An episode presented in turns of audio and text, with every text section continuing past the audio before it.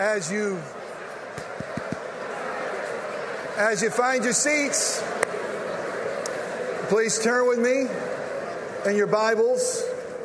If you didn't bring them, bring them next week. But we have it for you up on the screen. Uh, we're going to be looking, last week we looked into Paul's letter in just one verse. We're in chapter 5. We're talking about family matters, uh, things that pertain to the family of God. We're going to get to an incredible section. Uh, in some ways, a difficult section, but really, if we understand it, it's an incredibly beautiful section. Last week we had one verse. This week we're going to read that one verse again in verse 21, and then we're going to read the main text, verses 22 through 33. But let us be mindful whether we read a verse or we read a whole chapter uh, or we quote it from up front, this is God's word. God loves us enough to give it to us, and it, it's holy, it's, it's without error, it's never going to lead us astray. And this is really what we need to illumine our path. And so let us read God's word together. I'll read it aloud. You read along with me silently. Paul says again, submitting to one another out of reverence for Christ. Wives, submit to your own husbands as to the Lord. For the husband is the head of the wife, even as Christ is the head of the church, his body, and his himself its savior. Now, as the church submits to Christ, so also wives should submit in everything to their husbands. And remember, in that everything, last week we talked about, because it's out of reverence for Christ, that everything does not include that which is sinful or harmful, but that which is bringing honor and reverence to Christ.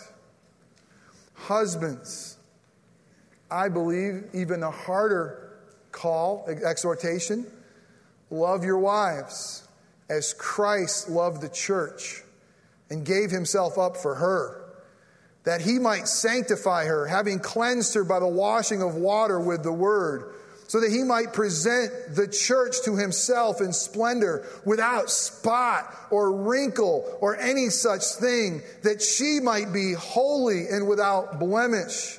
In the same way, husbands should love their wives as their own bodies. He who loves his wife loves himself. For no one ever hated his own flesh, but nourishes and cherishes it, just as Christ does the church, just as he nourishes us and cherishes us, because we are members of his body. Verse 31 Therefore, quoting Genesis chapter 2, and what Jesus also quotes, therefore, a man shall leave his father and mother and hold fast to his wife, and the two shall become one flesh. This mystery is profound, and I'm saying it that it refers to Christ and the church. However, let each one of you love his wife as himself, and let the wife see that she respects her husband. Let us pray. Father God, we get to this point and my knees are knocking. And we just read an incredible text of your truth that we need to understand. And I confess that I don't have the wisdom or the words to make this text make sense, but your spirit does. So I ask that your spirit would come and speak through a broken vessel like me. And that, Father, that we could hear Jesus' voice, our shepherd our husband.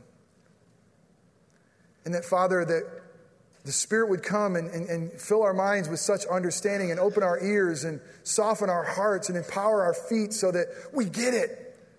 And we can understand and say, This is beautiful. Because this reflects Jesus' beauty. And oh, He is so beautiful. Father, the things that I say that are merely my opinion or that are wrong, especially on a week like the, today, may they fall away and be forgotten. But the things that are true, that contain the good news of Jesus, may you use those things to shape us to become more like Jesus. I pray all this in Christ's powerful name. Amen. We are having tonight a baseball and movie night, and it is such good timing because this was the week that one of the most historic records fell in baseball. Barry Bonds became the most prolific home run hitter with a, hitting his 700, I guess left handed, 756th home run, surpassing the great Henry Aaron. Rumor has it on ESPN that this was the greatest record that was broken since 1983, and I broke Andy Van Slyke's home run record in Oneida County, New York. Okay, for the 60 that laugh, thank you. But really, it's a, for baseball fans, this is an incredible record. And yet, there's a cloud. There's been a cloud, there will be a cloud. There's a cloud surrounding Barry Bonds. How can a rookie, a skinny, slight rookie, become this massive home run hitting man? How can he be hitting so many home runs at the end of his career? His trainer's in jail and won't speak about some of the substances that he has put into his body. We haven't been able to have a test that says, yes, he has done it. He says, if I've done it, I didn't mean to do it. I didn't know, know what I was doing.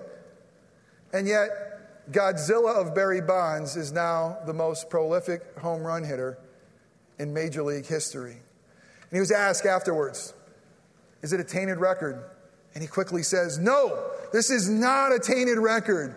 But really, the question I have is Will there be an asterisk? The question that most people ask are Will there be asterisks in Barry Bonds? Is that picture up there of Barry Bonds with the asterisk, home run king? Well, this sermon needs some asterisks too. And so before we begin, I have four asterisks that sometimes get tagged on at the end that I'd like to push up in the beginning. And the first one is this, and this is really important. So open up the ears and let's talk, okay? The first one is this we're going to talk about marriage. And we're going to talk about God's design for marriage. And I want you to know that I am a fellow journeyer with you.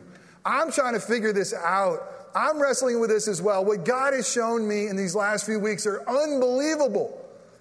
And so know that I'm not sitting up here as the expert of love, much to my chagrin, but one who has spent a lot of time with God, and God's done an amazing work.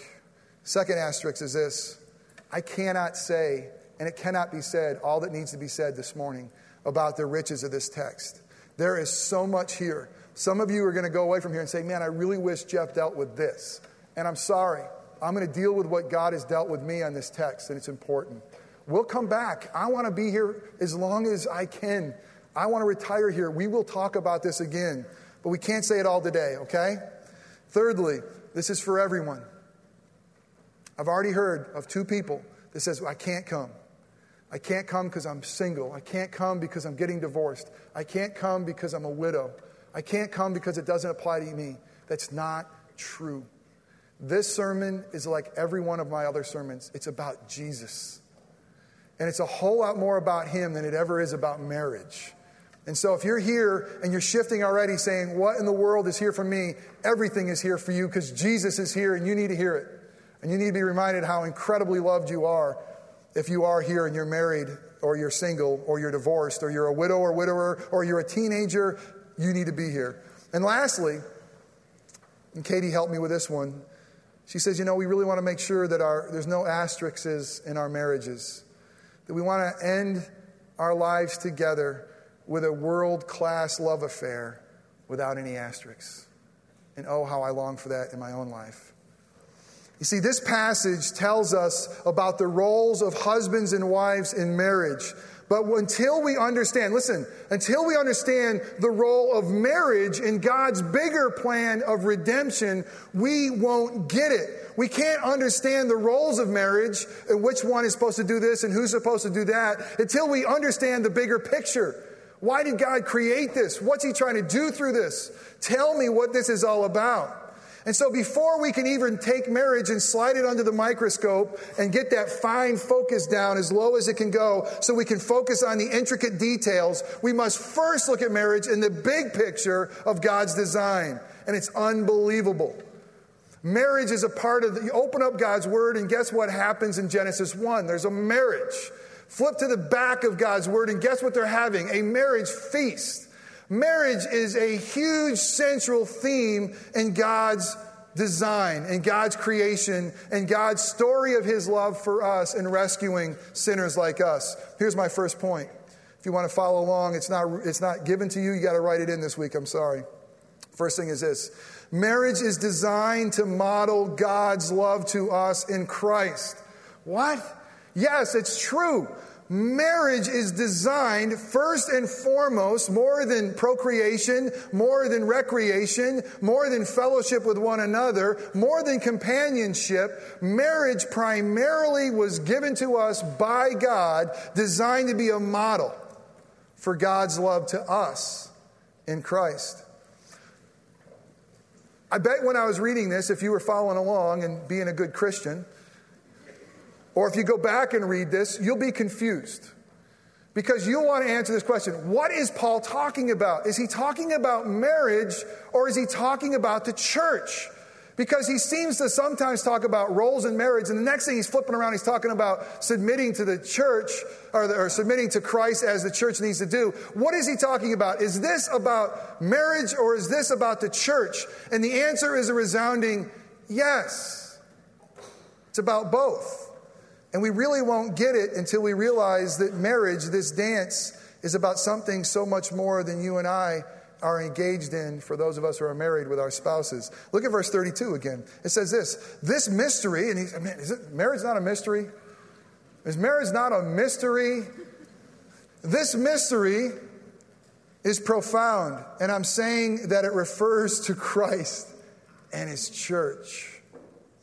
Wow. Again, from the very first pages of the Bible, we are told about the importance of marriage in God's plan. And it says this about marriage. It says this. It says marriage is a story. It's a story about a man who leaves his father and clings to his wife, and the two shall become one flesh. And as the two become one flesh, powerful things are going to happen through this union. And one of the powerful things that happens through this union is that the wife becomes beautiful. I always thought it was kind of weird that it's the father who leaves, the husband who leaves the father. I thought it was kind of weird that, you know, what's up with this? Isn't it really that the woman leaves her home and we come and rescue her? And doesn't she really cling to us? listen, the story of marriage is the story of Jesus. Did you hear me? The story of marriage is the story of Jesus because who was the one who left the Father? Who was the one who was willing to leave the Father to seek out his bride? Who was the one that was willing to seek out this bride and purchase her at all costs, even the cost of his life, to make them one, to make them beautiful? To make her beautiful, to wash her, to cleanse her, to cling to her, to never let her go. The story of marriage, you ready for this? It's the story of Jesus. It's the story of the reality that he leaves the Father to come seek after his bride, and it's us. And we're ugly without him. And why in the world he would even look for us is a mystery. And yet he has this eternal love for us that began before time began. And really, the story about marriage is a story about Jesus making us his wife and making us beautiful.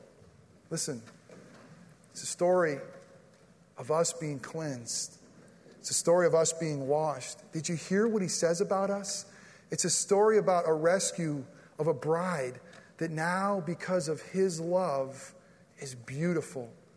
Women, it says this without a spot, without a wrinkle, holy, beautiful, radiant. The story of marriage is a story of Jesus. A few of us were sitting in uh, uh, First Watch having breakfast uh, about a week ago, and one of our members came in and I've known this member for a long time, and, and I've, I've had the privilege of interacting with her for several years. I knew her as a single woman. I knew her now as a married woman. I know her now as a mom.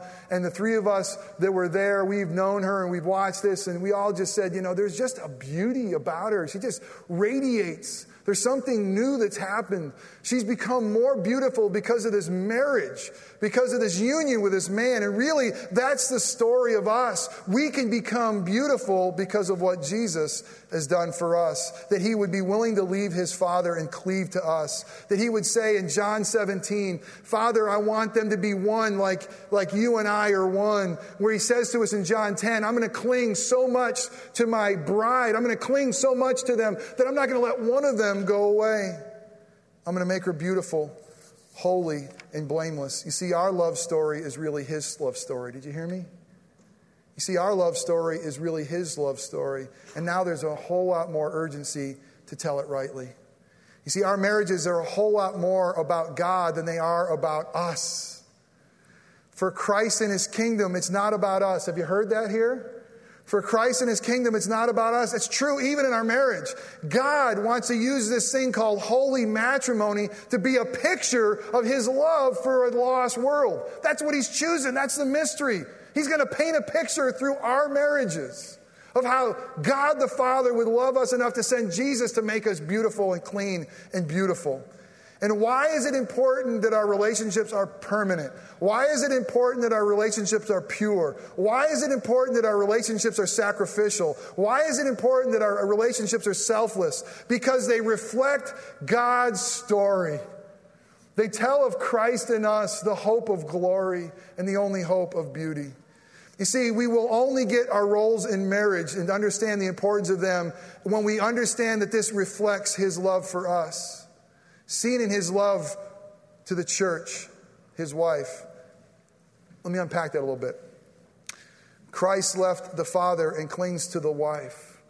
So, husbands, we must leave home and cling to our wives no matter what. Christ is the head of the church, and husbands, to reflect that, he says, I want you to be the head of your wives to tell this story. The bride, the wife, the church is to be submissive to Christ. You see, we're to be submissive to God's word. I say it every week. This is holy, it's inerrant, this is what we follow. Jesus Christ is the head of this church. To his authority alone should we bow. And really, as the bride is to submit to Christ, wives are to submit to their husbands to show this picture, to tell this story. You see, Christ, you got to see this beauty, especially you wives, you women. Christ is equal with the Father. He is equal in power, equal in glory. Women, you are equal image bearers in Christ Jesus. Equally loved. There's no more Jew, Gentile, male, female. We are one in Christ. And yet, the one who is equal with the Father willingly submitted. And wives are also to equally submit to their husbands to tell his story and his love. You see, we don't get it. We don't get marriages and we see it's God's design to tell his story through us. Secondly, it's this Husbands, we are called to love our wives as Christ has loved the church. You see, what's most important in here, husbands, listen, what's most important is Jesus, not your love, it's his. What the, the central theme of this story, which is the central theme of all the stories in God's Word, the central theme of your marriage, the central theme of your marriage and my marriage has to be Jesus. So, to husbands, my second point is this we need to be loving our wives into the arms of another. We need to be loving our wives into the arms of another. Until we do, we don't get it. And who's that other? Amen. Watch this clip. I love Jack Nicholson, and he is just one of my favorites. This is as good as it gets. Watch this clip.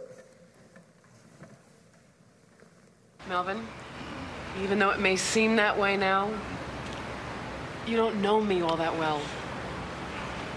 I'm not the answer for you. Hey, I've got a great compliment for you. You, you know what? I, I can just, be just, around. Just, just, just, just let me, let me talk. Just.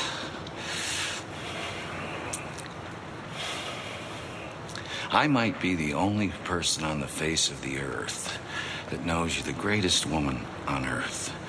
I might be the only one who appreciates how amazing you are in every single thing that you do. And how you are with Spencer, Spence. And in every single thought that you have, and how you say what you mean, and how you almost always mean something that's all about being straight and good. I think most people miss that about you. And I watch them wondering how they can watch you bring their food and clear their tables and never get that they just met the greatest woman alive. And the fact that I get it makes me feel good about me.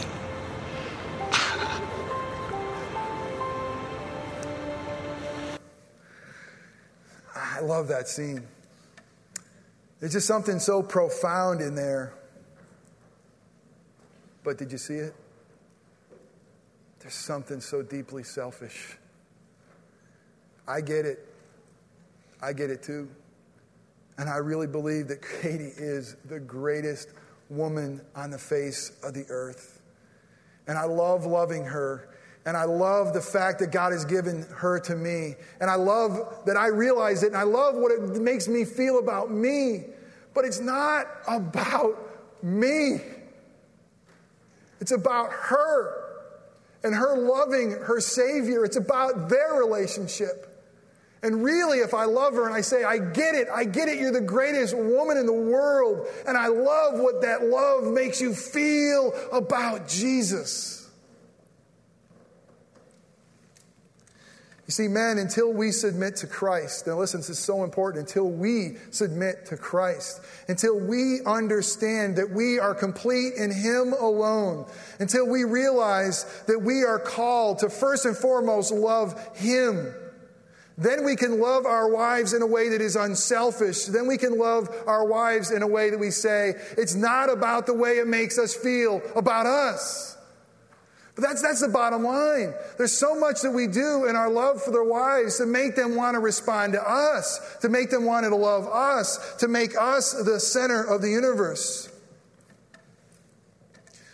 Husbands, love your wives as Christ has loved his church not loving our wives so that they will give you something back. They're not ATM machines. It's not punching in the right numbers so that they can give you what you're longing for. It's loving them so that they will know who they are, how beautiful and radiant they are in Jesus. It's loving them so they want to turn and run to their Creator, their Savior, and their friend.